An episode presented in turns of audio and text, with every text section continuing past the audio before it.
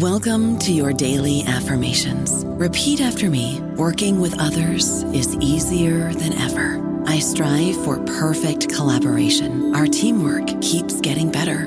Yeah, affirmations are great, but Monday.com can really get you the teamwork you desire. Work together easily and share files, updates, data, and just about anything you want all in one platform. Affirm yes to start or tap the banner to go to Monday.com. Hello, it is Ryan, and I was on a flight the other day playing one of my favorite social spin slot games on chumbacasino.com. I looked over the person sitting next to me, and you know what they were doing? They were also playing Chumba Casino. Coincidence? I think not. Everybody's loving having fun with it. Chumba Casino is home to hundreds of casino style games that you can play for free anytime, anywhere, even at 30,000 feet. So sign up now at chumbacasino.com to claim your free welcome bonus. That's chumbacasino.com and live the Chumba life. No purchase necessary. Group. Void prohibited by law. See terms and conditions. 18 plus. Welcome to the New Books Network. Hi, I'm Howard Burton, host and creator of Ideas Roadshow, and I'm delighted to present the following Pandemic Perspectives podcast, one of a special series of 24 podcasts that, together with our Pandemic Perspectives documentary and my book Pandemic Perspectives A Filmmaker's Journey in 10 Essays, make up our comprehensive Pandemic Perspectives project, looking at the COVID 19 crisis from a spectrum of different angles.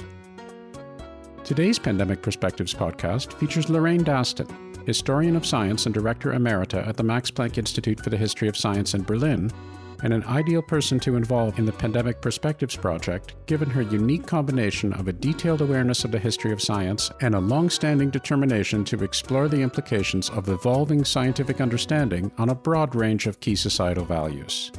As will quickly become apparent, she very much lived up to my expectations, thoughtfully highlighting a number of intriguing points that will doubtless resonate strongly with many listeners. I thought we'd begin by talking about science and morality, the overlap, the potential overlap of, of science and morality, and what our recent experiences with respect to the pandemic might illustrate in this regard, if anything, perhaps nothing. And I thought I'd begin with your recent book, or at least the book that I recently had the, the pleasure to read, Against Nature. So I'm just going to hold forth for a little bit. You tell me if I'm way off base. This is what I took away from this book. So my sense was you formulated a response to the question why do human beings, across a wide variety of times and places, so persistently look to nature Uh, as a source of norms for human conduct? So that was my sense of the, the fundamental question that you had. So first you you went on to say that norm generation, this whole idea of moving from what is to what ought or how we should be acting in a particular way, depends on a sense of order.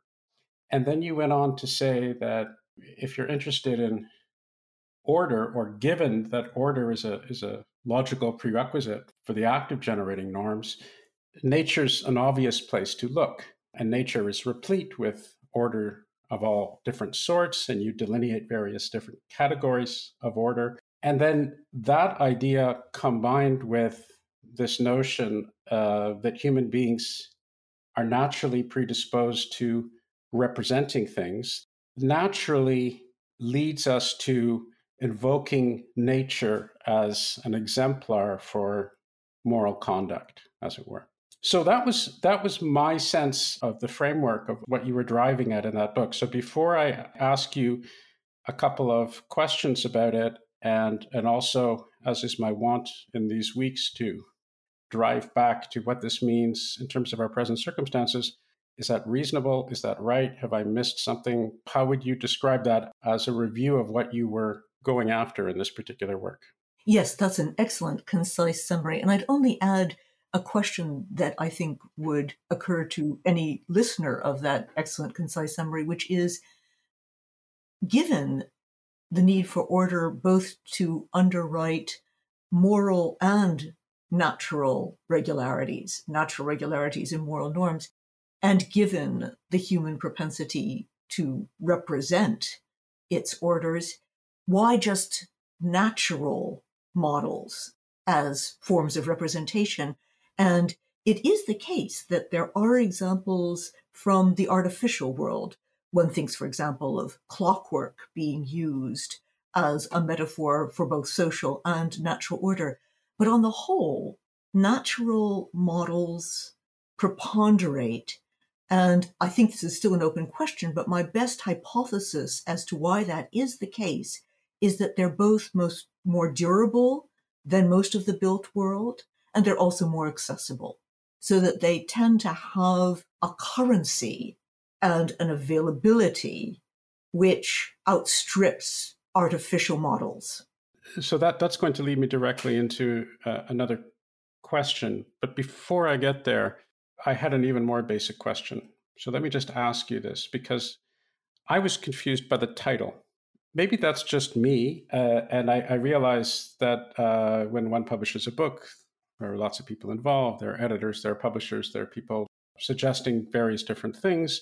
But I was confused by the notion of, of against nature, because for me, this was an explanation or an attempt at an explanation, or at least a partial explanation for why we look to nature so often. And as you say, there are questions that are unresolved, but at least you set up a, a, way of being able to deal with that. When I would pick up a book entitled Against Nature, I would be thinking perhaps naively of something very, very different, something that would be denying the, the relevance of nature or seeking alternatives to natural ways of doing things or what have you. Do you understand my confusion? Yes, Is that I was that in any way problematic for you? I completely understand your confusion and I, I, I, I share it. Um, I regret the title. It was, just as you suspect, an editorial imposition. Um, my original title, which perhaps is not no more felicitous than that one, but at least it was more descriptive, was The Passions of the Unnatural, because my departure point for the book was how various forms of the unnatural, the monstrous,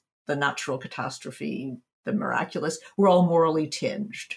And I wanted to title it The Passions of the Unnatural, but unfortunately, at least in German, and this book first appeared um, through a series of, of accidents, first in German, that has associations, historical associations, which are most unfortunate and misleading about the book. Okay. And the editor understandably thought that this title would not be the most transparent for that audience. And then we chose, because we wanted a short title for a short book, a kind of translation of the unnatural. So we chose we chose a short title which was a extremely rough approximation of the unnatural and it became the misleading against nature. Were I to do it over again, I would have a very different title. so Okay. Well, it's a great book. I that, in fact that was the only problem I had with it. I'd like to move a little bit further into the positions or the, the ideas that you highlight. And again, as threatened, bring them uh, within the context of these particular times uh, that we're facing. So it seems to me that the notion of both order and nature is somewhat knowledge dependent. The pandemic, I think, highlights that. And I have a few examples of this, but I wanted to just to bounce that off you you have different categories of the natural that you invoke. You talk about specific natures and local natures and the law of nature. And you also clearly say these are but three of many possibilities. You don't in any way uh, imply that this is a complete taxonomy of naturality, as it were, or naturalness. But th- those are those are obvious categories, or at least those are suggestive categories or, or revealing categories. But to me, when I think of what is natural, I think to myself, well, I have these these kinds of discussions with my wife all the time. This drug that the pharmaceutical company is coming up with, which many people would consider to be unnatural, looked at from the perspective of a chemist, an organic chemist, or perhaps even an inorganic chemist, it's all part of the chemical world, and there's no clear distinction between what is natural or what is unnatural. Similarly, if we start looking within the biological world and we start looking at DNA, as it were, as, uh, as, as building blocks that can be manipulated, then a vaccine, which consists of, of particular aspects of that, it's very difficult to objectively or rigorously distinguish between what is natural and what is unnatural. I guess let, let me put it another way. What I'm what I'm groping for is to say that in my view, the very notion of what is natural is itself dependent on our level of knowledge, our level of education. Is that something that you would concur with or disagree with? I would subscribe to that view, but I don't think that it has been the intuitive view for most of the world's cultures, for most of the world's history.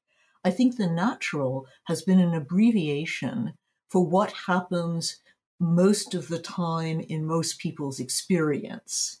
So we often use the term natural in a very extended sense, by which we mean not something which is part of the realm of natural laws and events, but rather what we expect to happen on the basis of previous experience. So our understanding of nature and the natural is not so much causal as it would be in a scientific context, as it is phenomenological, which is even if we don't know the causes of why the sun rises and sets, we expect it to do so on a completely predictable basis. And for most of the world's history, the pharmacopoeia has also been entirely phenomenological. Right. We don't know why it is that, for example, a certain plant should cure headaches um, or lower, or a certain bark should lower fevers. It just happens to be the case. So I think that's the level at which natural operates to cement both expectations about regularities in the natural world, but also regularities in the moral world. We have views about how it's natural for human beings to respond to certain situations. And if they disrupt those expectations, we are both surprised, as we would be if a natural regularity was disrupted, but we're also often offended because we feel that a moral expectation has been offended. Right. Let me pick up on what you said about the, the bark that has healing properties. We may not have a detailed mechanistic understanding of what's actually going on, uh, and that, that opens up a whole other kettle of fish that I'd like to get back to later on. But we're used to this idea that certain things in the natural world or certain things in our experience have certain effects. And I guess the the fuzzy line for me is this idea of of our our expectations. Now, granted, from a historical perspective, I'm I'm talking about a very very very very short time period.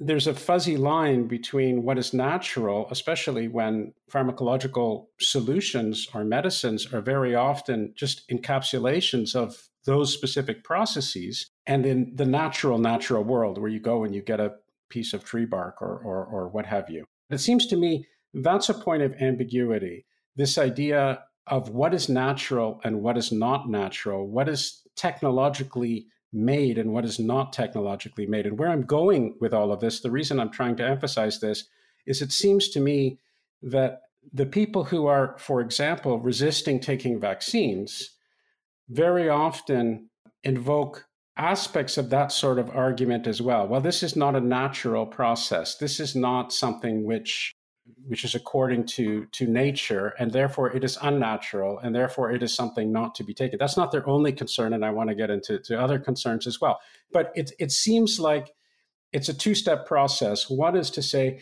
well hey when we're actually deciding what is natural and what is not natural it's not as clear cut as we might like to believe by my example of a pill and pharmacology and so forth. And that's a hard line to decide, especially when our experiences are now littered with modern technology and ways of manipulating basic building blocks of nature.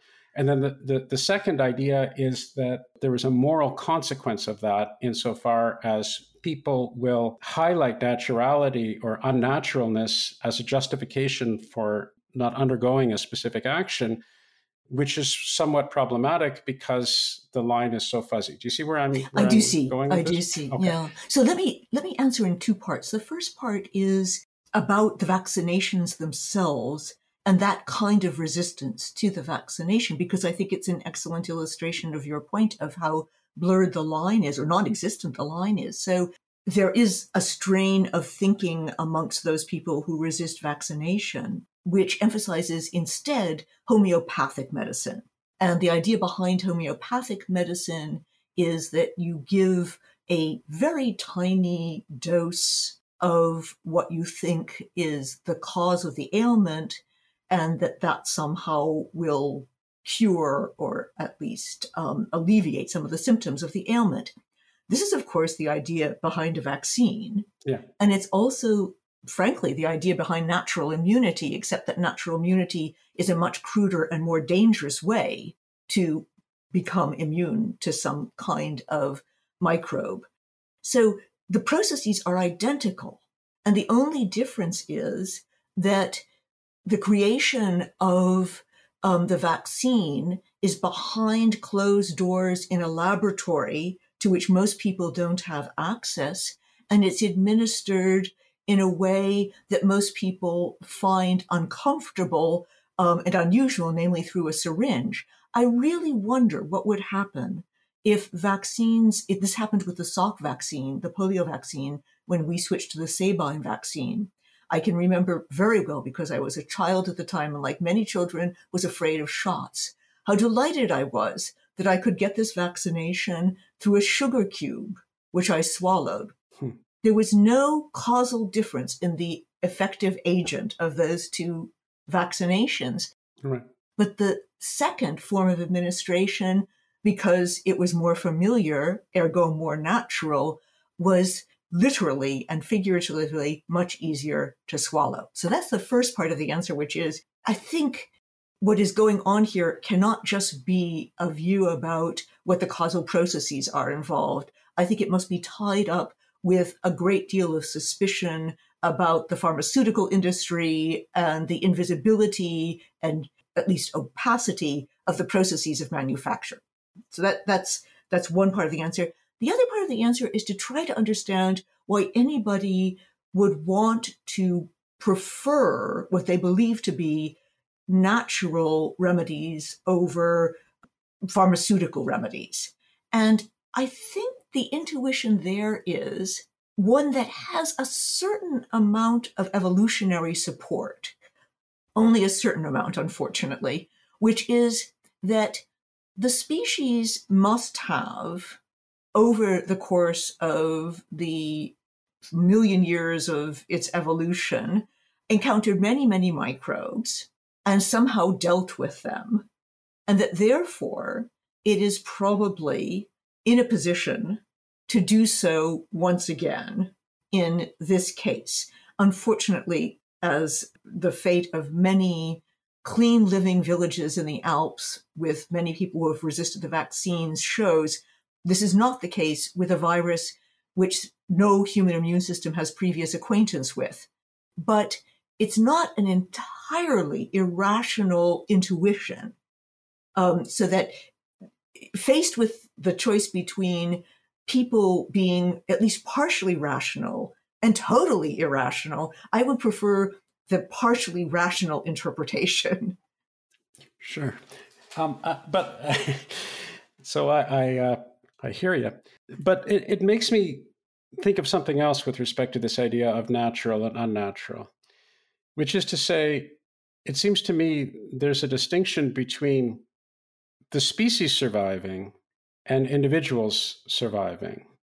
So one could argue, and I suppose an evolutionary biologist would argue, that it's entirely rational for large numbers of a given species to be wiped out over the course of history through all sorts of events, through geological events, changing habitat, plagues, uh, what have you. And so it is true that on the whole, any species that would have survived such exposure over long time periods in a natural environment would develop mechanisms to be able to to last but that doesn't preclude the possibility that in so doing huge numbers, hugely unacceptable numbers by our moral framework of, of that society would not make it.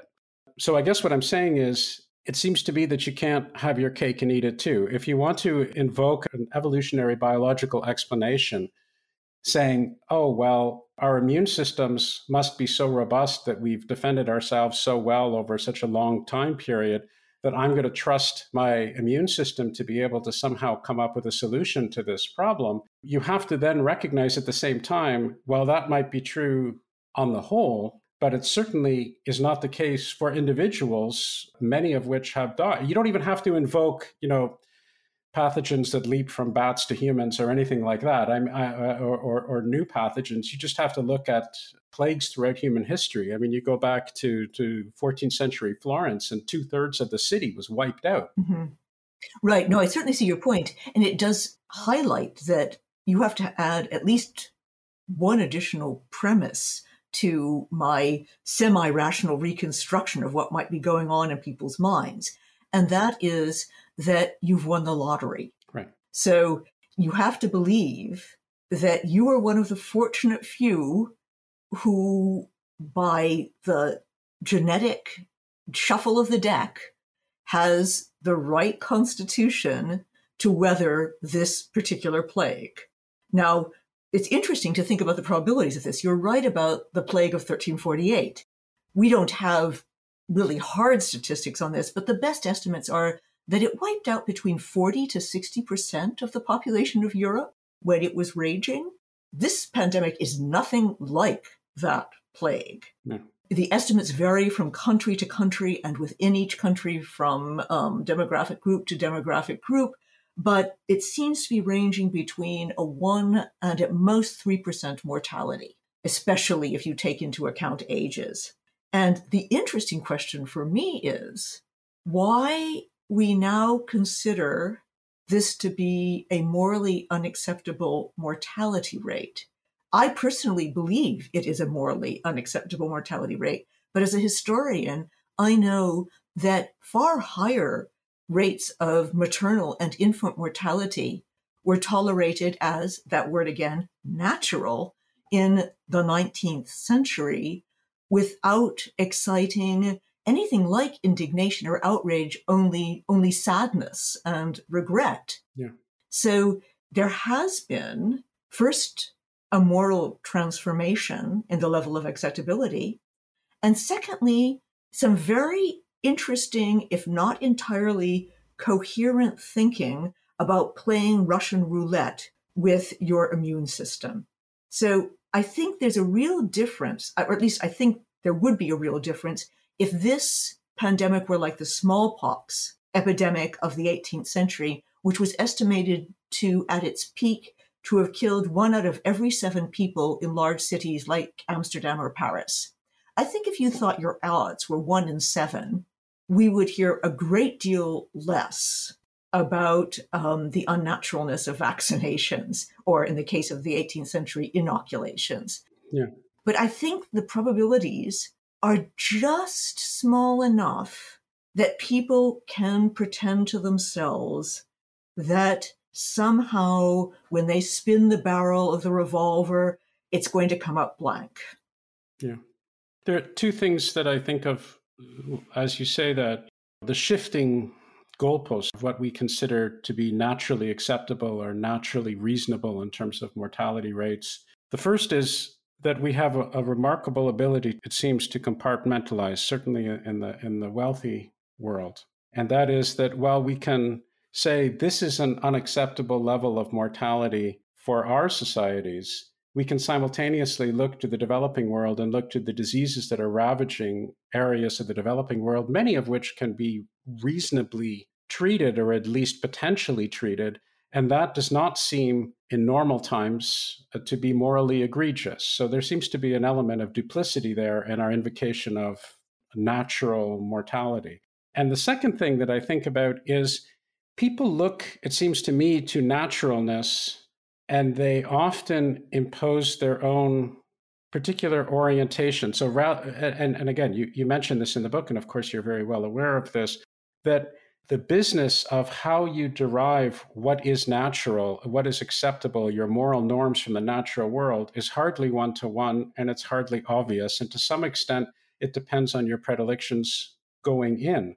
And so, what I think about in particular is when many people talk about evolution or when they look to the animal world, they invoke these ideas of survival of the fittest and only the strong survive and and this notion that uh, of being able to condone killing off of the weak and so forth. Rarely do they look at examples in nature that are much more communitarian, or at least those people certainly rarely look, they don't look at, at the insect world. They don't look at termites. They don't look at bees. They don't look at social groups. They don't look at this idea of how it's essential for the good of the overall organism or society to be acting in a particular way. And I'm mentioning this because there's, of course, another component of justifying your actions on a moral level to taking or not taking a vaccine, which is to say, it's not just about you and whether you're in a lottery and whether your immune system will survive. There's another component to the extent that uh, even if you're okay by not being vaccinated, you, in all likelihood, at least statistically, will be doing more harm than good to your fellow citizens. Right. I mean, I think the problem with the strategy of appealing to nature to support your point is that for every example from natural history that you can invoke, I can invoke one to the contrary. Exactly. So you might invoke the monogamy of swans to argue for uh, monogamous marriages, and I will simply adduce the promiscuity of bonobos, um, each as natural as the other. This is a fool's game. Nobody's going to win at, at this game. And the only the only puzzle is why it's gone on for so long, given that it's a rhetorical stalemate. In terms, though, of the question, which I think is not so much a question about the natural as it is about the moral, that this is not an individual decision, this is a collective decision because there are collective consequences. It is a mystery to me. And here it really makes a difference, I think, as to which country you're in. So, uh, as you know, I'm, I'm based in Berlin, Germany but I spend, I'm American. I spent a great deal of time in the States. I've just come back from spending four months in North Carolina in the US. Just to interject for one second, only only an American, or at least somebody who imagines herself talking to Americans, and I'm, this is going to come across being very sanctimonious, would say Berlin, Germany, because anyone else in the world would say Berlin. Well, every time I type in Berlin to Google, it says Berlin, Pennsylvania. Do you mean Berlin, Pennsylvania? So, so I become I become very um, um, painstaking about which Berlin I mean. Um, so okay, it's, sorry, it's, sorry, it's, back, back to so it's not a condescending statement about the parochialism of our countrymen. It's really about Google's parochialism. So, so anyhow, I'm very struck by the difference. So in the United States, this is really framed as a question as of individual freedom and as a libertarian issue. And it becomes then a classic issue of the degree to which individual liberties may be infringed upon in the name of collective solidarity. It's completely reversed in Germany. There certainly are libertarians in Germany, but the resistance does not usually come from the libertarian wing. So the Libertarian Party which is now part of the ruling coalition, the Free Democratic Party, is all for vaccines. Indeed, they have come very close to arguing for a vaccine mandate, not quite over that line, but they're coming very close. This is unthinkable for their American libertarian counterparts. And I think this is not because there's some deep rooted difference between the American and the German traditions, but rather that in recent years, the sphere of individual agency and let's just say egoism in the United States has expanded. This started, I think, in the 1980s in the Reagan years. And I can remember vividly the moment when this crystallized for me, which was when people know it used to be the case that when people would describe their motives, for example, my students describing their motives, for going to medical school, at least their public motives were altruistic motives about wanting to help humanity. Those motives did not disappear, and I don't think this is insincere on their part. But in addition, they were completely unself conscious about also adducing self interested motives like earning a very large salary and leading a very comfortable life, which meant that motives of self interest had become normalized as acceptable, not just explanations, but justifications for one's behavior.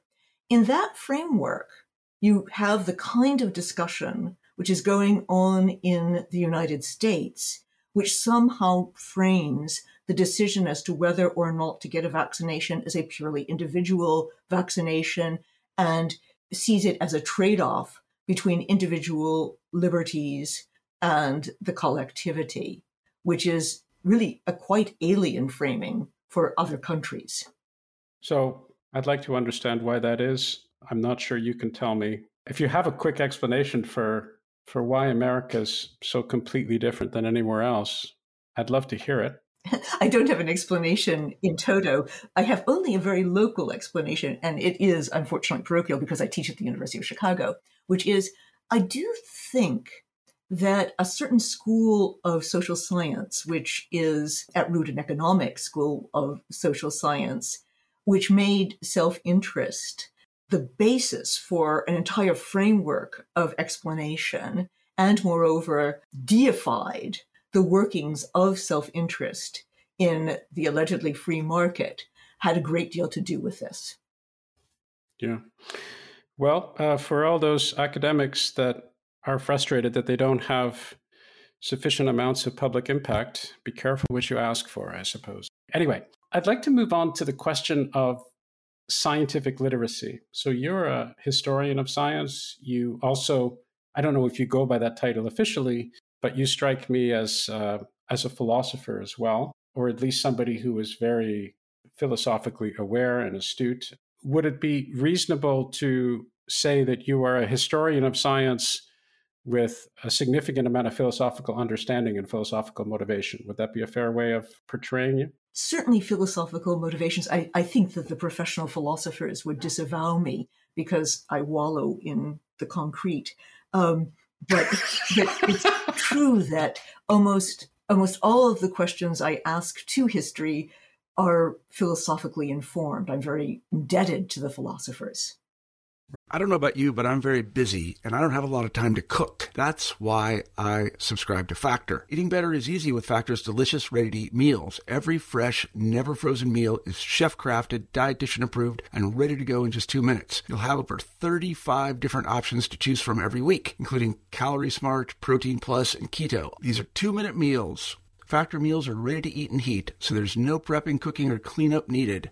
They're flexible for your schedule. Get as much or as little as you need by choosing your meals every week. Factor is the perfect solution if you're looking for fast, premium options with no cooking required. Sign up and save. We've done the math, and this is important. Factor is less expensive than takeout, and every meal is dietitian approved to be nutritious and delicious. Head to factormeals.com slash NBN50 and use code NBN50 to get 50% off. That's code NBN50 at factormeals.com slash NBN50 to get 50% off. Right. So let me turn to this question of scientific literacy, because that's something that one hears thrown around a lot these days. And many people are of the view that the major impediment that we face everywhere, all over the world, or at least certainly in the wealthy world, to moving on as rapidly as possible from this current predicament that we find ourselves in is the dearth of scientific literacy, that the general public is not as literate and as aware of both the facts and the process of science as they should be. And were we somehow able to successfully address that and live in a world where the vast majority of people would have a much higher degree of scientific literacy, then we would all be in much better shape. So, my first question is Would you subscribe to that notion? And then my second question is Well, what do we really mean by scientific literacy anyway? So, before we start on that topic, Howard, may I just go back to a point that you raised about the natural and the moral, because I thought it was such an important point, which is the degree to which we are callously indifferent to the ravages of diseases in other parts of the world, which exact a much higher toll in mortality than the current pandemic has. And I think that's that's a fundamental point. And what it brings up to me, simply to put a capstone to our discussion about the natural and the moral, is what it takes to move something in from the category of this is just the way of the world, this is just the way things are, to a sense of indignation and outrage. Yeah. And that has happened with infant and maternal mortality. It took a very long time, but it happened. And it's beginning to happen also even with natural disasters like earthquakes. the fact that an earthquake of, let us say, six or seven on the Richter scale will cause 10 times as much damage in Turkey as it does in Los Angeles now makes this a matter of human responsibility as well as of natural catastrophe. Right.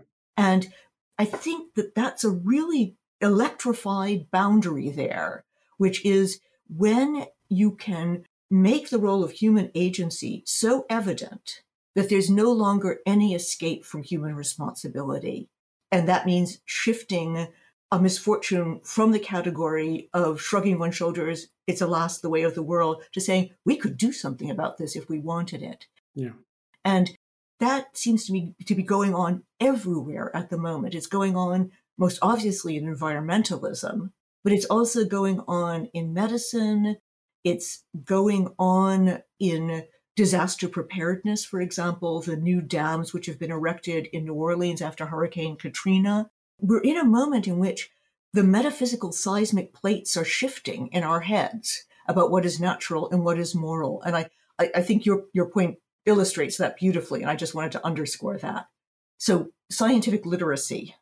I'm in favor of both kinds of scientific literacy. One of them is simply telling people more about the facts of the matter, but I'm even more in favor of telling people more about scientific process. I think that confidence in science has suffered enormously during the pandemic for reasons which were entirely avoidable. And the main reason is that it seemed as if what was scientific truth today was scientific error tomorrow, so that people came to think of this as the same kind of weather vane opinion as the latest political dictum. And I think that represents a really fundamental misunderstanding about the processes of science and to some extent also the status of scientific facts. Scientists have been complicit in this, but even more so, science journalists have been complicit in this. So that instead of presenting current scientific consensus as to the best of our knowledge, it has been presented as if it were a Platonic or theological truth, that is, an eternal truth. A moment's reflection would show that that's incompatible with any idea of scientific progress. And yet, somehow, again and again, the results of the moment are presented as if they were the results of the ages. And I think, first of all, the scientists themselves are acutely conscious of the uncertainty which surrounds their results and indeed have a very refined way of talking about it in terms of error bars and confidence intervals. All of that is completely erased in science journalism and the communication of results. And secondly, it obscures the difference between the different status of scientific results. There are results which have been confirmed over and over and over again by the most diverse tests. And then there is the results which are the results of the latest epidemiological or laboratory study which are the results of one study, however well or badly conducted. The fact that there's no understanding and no help with understanding the spectrum of confirmation has led to an enormous amount of avoidable confusion on the part of even the most receptive public, that is, a public that is inclined rather to trust science rather than, than not. So I think that there's an enormous amount that has to be done in terms of creating that kind of scientific literacy. Okay. I have a theory. So let me bounce some ideas off you and get your sense as to what's going on and why. One of the things that you said that stuck with me is that there's little motivation to correct this misperception.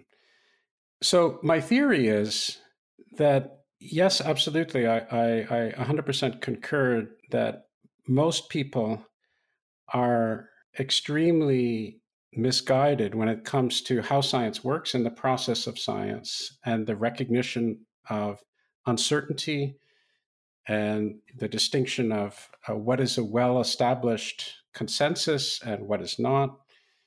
And I ascribe a principal amount of blame to this for the media. So here's my theory. My theory is that the media operates on this idea, on this metric, uh, if you will, of two sides to every story. They operate on a politicized framework constantly. And to a large extent, this actually makes sense because if you're reporting on what a political leader of party A said, then you know that he is saying something which is, or she is saying something which is necessarily self serving to the interests of party A, and that the people of party B will say something uh, divergently different, and that you can't expect some objective, reasonable consensus to come from any one individual, and that you have to actually. Uh, you have to take a broad, uh, broad-based view and make sure uh, that for every position you engage with people who have a contrary position, and that's the framework in which they live and they work and I don't think one has to be a conspiracy theorist to agree with this. I think there are rather more sinister factors going on that have led to an incredible amount of divisiveness in many societies, and most conspicuously the American society, where it's not just a question of operating on some unbiased, politically oriented framework, but rather there are definite incentives and rewards for doing so that are aligned to political interest groups and so forth and so on. But that seems to be a, a, a fact. That seems to be a way that that world operates, for better or worse. And the claim is, or my claim is, that that's not actually the way that science works. That while it's true that there are communities of scientists who disagree, there's obviously this that's integral to the process of science. One can make objective distinctions between what has been an established consensus, which doesn't always mean that it's completely right 100% of the time. History, as I'm sure I don't have to tell you, will demonstrate that that's not the case. But nonetheless, it doesn't work according to that paradigm. It doesn't work according to that framework. It works by identifying openly and transparently what we know and what we don't know. And while there are there's a lot of bluster and a lot of opinion and a lot of grandstanding, as there is in any activity where many human beings are engaged, one can, with a, just a tiny amount of work, be able to assess what is objectively established consensus or as close to reasonable consensus as you can get from various different scientific uh, issues and what is not. And so I think about things like anthropocentric climate change, for example. I mean, you, you only have to look from the beginnings go back to the 1960s and the 1970s, and there was a tremendous amount of divergence and debate, and people were arguing about what was really going on, and maybe the temperatures weren't increasing at a statistically significant rate, or maybe it had to do with solar radiation and cycles, and maybe it had to do with this, and maybe it had to do with that. You fast forward 40 or 50 years, and it's patently obvious, it's completely apolitical that the people who are specialists in this area have come to a reasonable amount of consensus about what's actually happening. And so to, to portray it as just one team and the other team, and there are two sides to every story, is a deep, deep misrepresentation of the process of what is actually happening. And you have the same sorts of things with biomedical issues and health issues and the effectiveness of a vaccine or, or what have you. To portray this as something where you have two equally valid, equally representational, equally meaningful points of view is just flat out wrong. And I think that is something which a huge proportion of non scientists falsely associate with the scientific process. They assume that it is somehow akin to the political process, and their assumptions are filtered by the media that only looks at things through that framework. Do you think that's reasonable, or do you think that there's uh, something deeply amiss with that? I, I think it's perhaps part of the problem, but I would have several caveats. First of all, unfortunately, um, there have been some scientists who have been not above using the media for their own purposes. And your own example of anthropogenic climate change is, alas, one of them. I'm thinking here of the work of Naomi Oreskes, who pointed out that by the 90s, the 1990s, there was about a 95% consensus amongst scientists who specialized in this area that there was such a thing as anthropogenic climate change. But it was possible for 5%, not coincidentally in the pay of the oil companies, to take up a great deal of media time exactly on the principle you describe of if there's one side of the story, then we must balance it with the other side of the story, no matter where the preponderance of both consensus and evidence lies, to deliberately muddle the issue and to postpone the inevitable for as long as possible. So, in that case, I think a conspiracy has actually been proven on the part of these scientists. There was um, opportunity and there was motive, and they exploited it. But I think it would be naive to say that scientists somehow amicably decide their own controversies. The history of science is to a large extent a history of controversies and sometimes extremely acrimonious polemics. It's a, this is a, an aside, but as for me as a historian of science, what's really interesting is how over the course of time, these polemics have actually become ever more civilized. The 17th century polemics make your hair stand on end in terms of their ad personam bitterness. So things have gradually gotten better, but they it, they are still polemical. And you, as a physicist, probably have more coffee break stories that you can relate on. on oh, it's worse than that. I, worse than that. I, I, I used to run a physics institute, and so I had a a very very intense experience of dealing with remarkably belligerent, close-minded, ad hominem oriented individuals far more than I had ever wanted to have. If I implied anything to the contrary, then I, I misspoke. I'm certainly not advocating that scientists are generally at least the ones that I'm familiar with, are generally more amicable, generally fairer in disposition, generally friendlier and more tolerant, or even downright more reasonable than than non-scientists. I would I would never say anything okay. uh, of the kind. I'm just saying I'm just saying the process is is very right, very so- different let's concentrate on the process. Although I, I, hope that none of these belligerent colleagues um, were so bellicose as to challenge you to a duel, which might have happened in the 17th century. Um, well, that's because they weren't any good at duels. I see, see, I think if they had actually been gifted at duels, they certainly would have. um, uh, the, so the process is really interesting. And the question is, why is it that people who, after all, are people, and moreover, who are extremely jealous of their professional reputations, would submit to the process which you describe, which is one in which they must submit themselves to a kind of communal decision about where the balance of the evidence lies.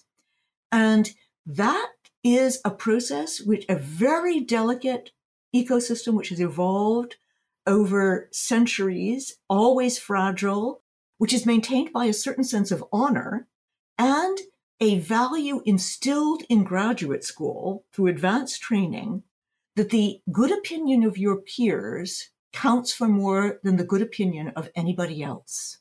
Without that value, the whole system would crumble into a fistfight.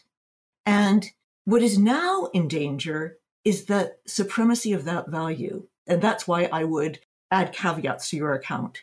90 to 95% of all science is now funded publicly in the world.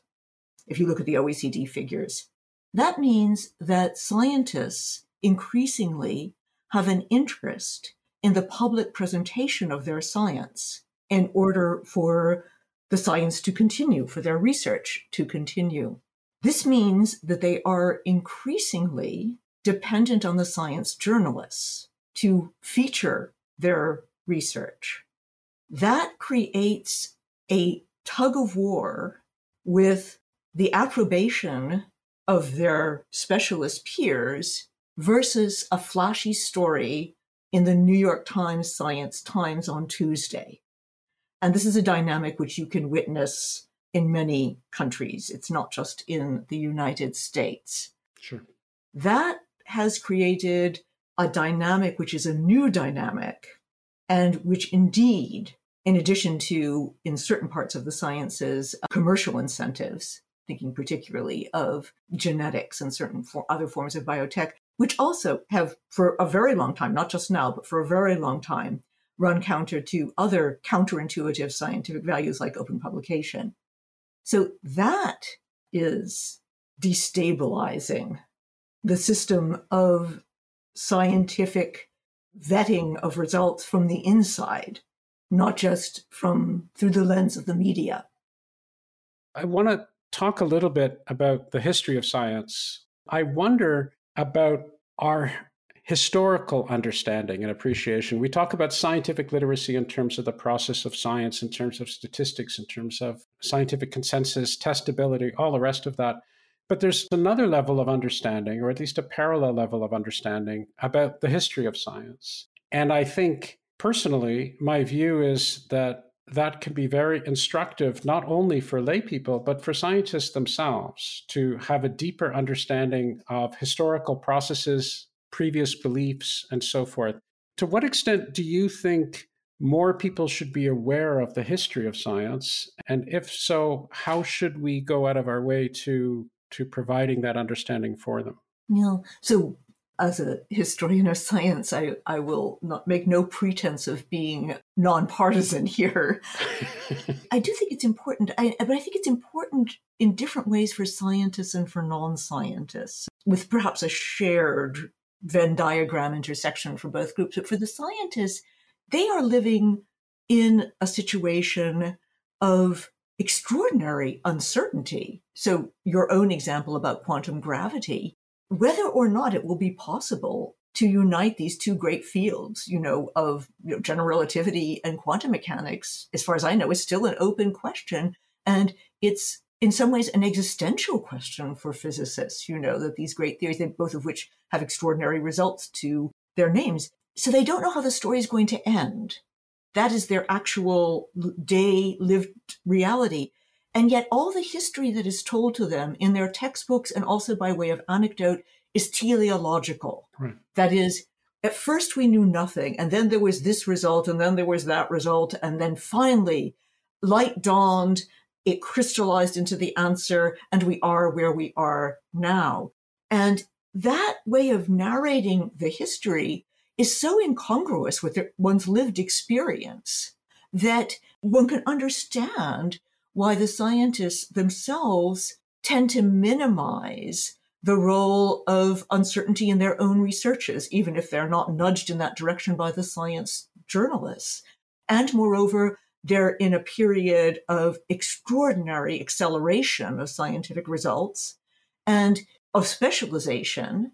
And therefore, they've lost the overview about why are we studying the things we are studying now? What would be the alternatives? And those are two things both to uproot the narrative of teleology and to give a more panoramic view of why we study what we're studying now, yeah. that the history of science could be of use to, to scientists. For non scientists, it can be of use because it can separate out three timelines of science. So you could imagine this um, as a metronome, maybe. So at the level we're most familiar with, let's call it the Allegretto level, there are the weekly, in this case, daily, hourly results from science and nature. You know, the latest empirical results, you know, imagine cover after cover after cover of major scientific journals. This is going really, as I say, at prestissimo rate. But then there's a much slower rate of our frameworks of understanding.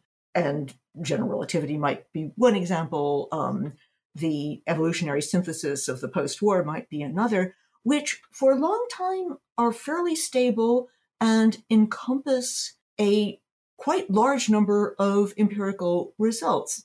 They're not eternal, but they are quite stable for at least decades, sometimes for centuries. Let's call this the andante level. And then there is a kind of lento level at the very bottom, so the bedrock level, where there are novelties in the 17th century, the controlled experiment was a novelty. In the 20th century, computer simulations was a novelty in terms of a new form of empiricism, the statistical survey in the 19th century. But once they're established, they become the basso continuo, to continue in a musical vein, of the sciences. They are not lost. Yeah. So that there is a creative, but then durable level at the bottom of these forms and perhaps we could consider certain values like objectivity to be part of that level once established as values. But then there are these other levels, and it's really important to specify what level we are talking about because there are different degrees of evidence and therefore of weight bearing, as you, if you will, credentials, depending on what, which level you're at. No one should be surprised that at this Allegretto level, things are changing all the time we should be somewhat more surprised when things at the andante level change. And it would be extremely surprising, and I must say, as a historian of science, really once in a century when we have a novelty, an eruption of novelty at this lowest bedrock level. Yeah. As you're talking, two things struck me.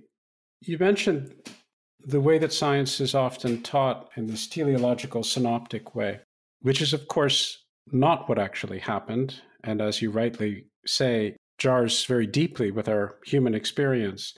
But I think it's worth emphasizing that it's not just that that gives people who later become scientists an erroneous way of going about doing their science, that they feel that it should happen in this particular way. And of course, it doesn't, because that's not the way the world is. And moreover, that's not the way it actually happened. But there's, I think, another problematic aspect which associated with that. And I, again, cast my mind back to undergraduate days.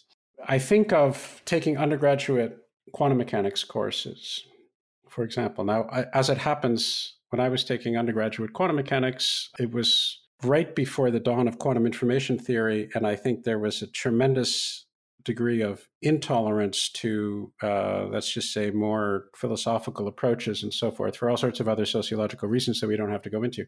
But the point that I, I, I wanted to make is that there was a non trivial segment of undergraduates who, when presented with, quite frankly, deeply befuddling material in this teleological, synoptic, what I might call airbrushed way, said to themselves, this jars so deeply with what I would have imagined that they just left science altogether. Mm-hmm. And in fact, it doesn't have anything to do with, you don't even have to invoke the weirdness of the quantum world. You can look at any particular example. When you're faced with something which is put together in such an airbrushed way, if you're a reasonably, let's just say, non megalomaniacally oriented individual, you would certainly be excused for concluding, well, there's no way I could possibly imagine all of this happening, and therefore I should go off into another field entirely. Hmm.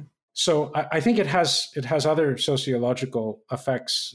Right. No, I, I take your point about that. I wonder, do you think that another way of presenting the history of science to scientists in a more personal vein might be this was attempted by Thomas Kuhn and a group from the American Institute of Physics in the 1960s and 70s, which was to do interviews with physicists. And I think the project faltered because Kuhn, in particular, had very fixed ideas of what he wanted to find and directed his interviews accordingly. But the idea isn't a bad one in and of itself, which is to let people reminisce about their own careers and I think even though as a historian of science, I have a kind of deformation professionnelle about biography and autobiography because of the dis- obvious distortions, I think in terms of capturing the sense of perplexity, the alternation of exhilaration and disappointment, the sense of intense competition, but also of cooperation,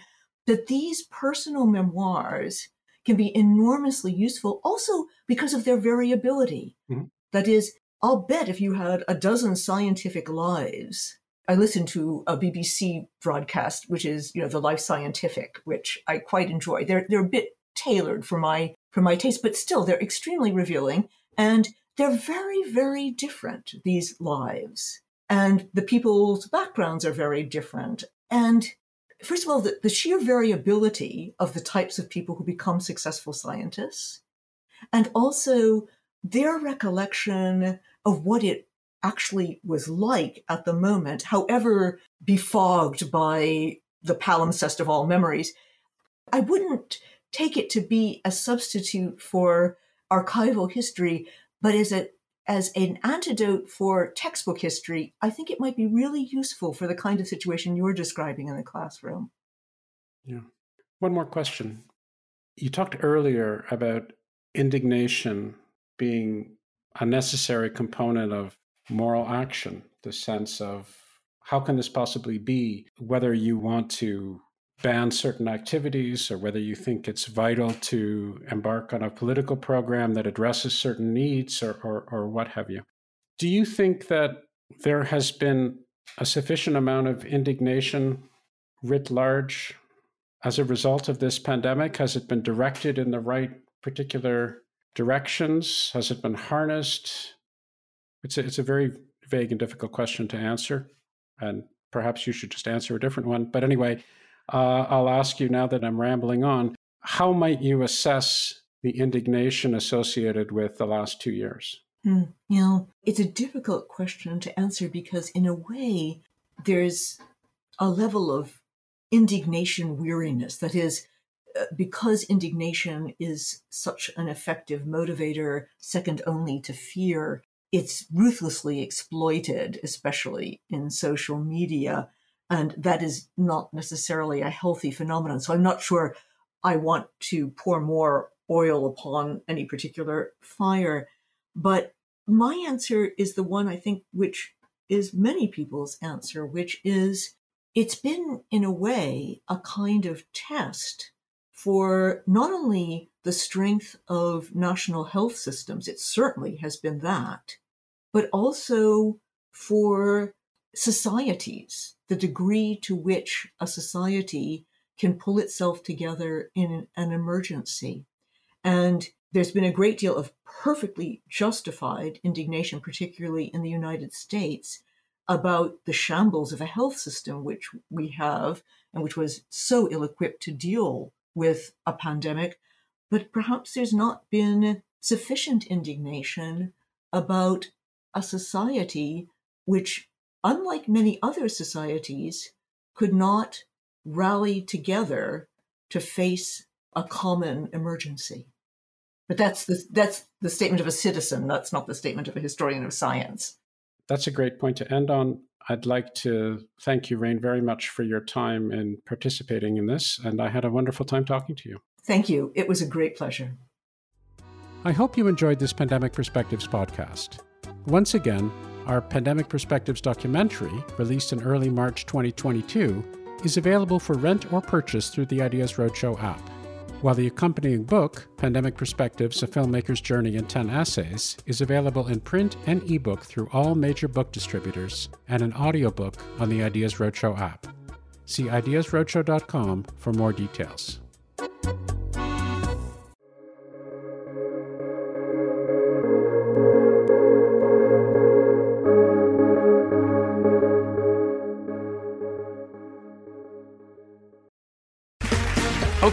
Round two. Name something that's not boring.